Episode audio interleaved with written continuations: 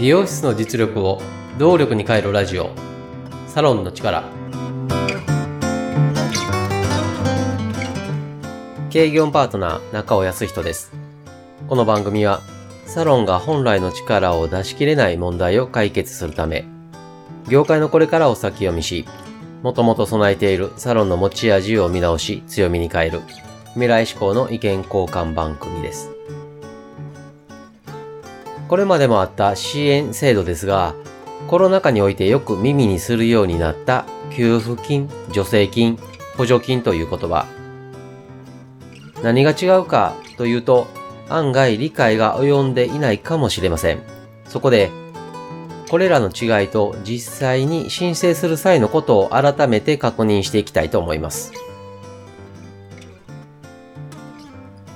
まずは、給付金、助成金、補助金の違いからです。一番の違いは、受け取れる可能性です。給付金は必ず受け取れます。助成金は条件が揃えば受け取れます。補助金は審査が通れば受け取れます。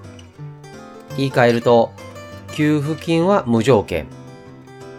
助成金は条件あり、補助金は審査ありと言えます。実際の制度名で言いますと、すべての人に10万円が支給された持続化給付金。給付金という名の通り、申請さえすれば必ず受け取れる制度でした。次に、人材育成に伴い支給される人材開発助成金。社会保険に加入していることを行う育成内容など条件にかなってさえいれば受け取れる制度です。最後に IT システムなどを導入する際に支給される IT 導入補助金。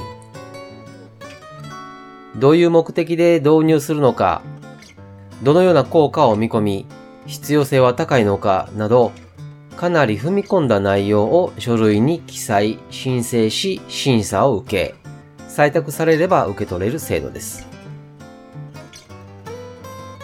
次に、申請手続きについて確認していきましょう。給付金は簡素な内容を記載する申請様式です。嘘偽りがない限り記入に困ることはありません。助成金はいくつかの条件がありますので、それらをクリアしているかの精査が必要です。その上で、必要な書類に記入をして、必要な申請書一式を揃えます。しかし、そもそもどの書類が必要なのか、また必要ないのかが状況によって変わってきます。つまり、助成金の場合は難所は2箇所あります。一つは、クリアすべき条件の精査。もう一つは、揃えるべき書類の整理。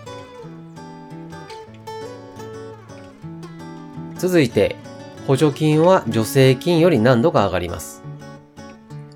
支給を受けようとする取り組みの詳しい説明が求められます。合わせて、時点の置かれている環境分析、持ち得る強みから見た競争戦略、数字による効果予測など、いわゆる事業計画に近い申請書を揃える必要があります。そして、審査があり、採択されればいいのですが、不採択になることも少なくありません。支給金額の規模感としては、給付金は数十万円、助成金は数十万円から数百万円。補助金は数十万円から数千万円となり、申請の難度に応じて高くなります。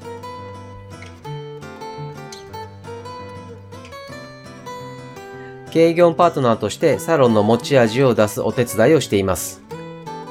今回のような申請業務の代行もさせていただいています。無料相談も受け付けていますので、詳しくはホームページをご覧ください。無料相談の受付もホームページ内のお問い合わせからいつでも可能です。ホームページの URL は番組説明また各話のエピソード説明文の中に記載しています。番組へのメッセージも受け付けています。メッセージは LINE 公式アカウントからお願いします。LINEID は、アットマーク 902tinkw、アットマーク 902tinkw、または、番組と各話のエピソード説明文の中に URL を記載しています。サロンの力で配信している同じ内容を文章でも読みたいという方にはノートで公開しています。ノートの URL も番組またはエピソード説明文の中に記載しています。今回もサロンの力、最後までお聞きいただきありがとうございました。経営業パートナー中尾康人でした。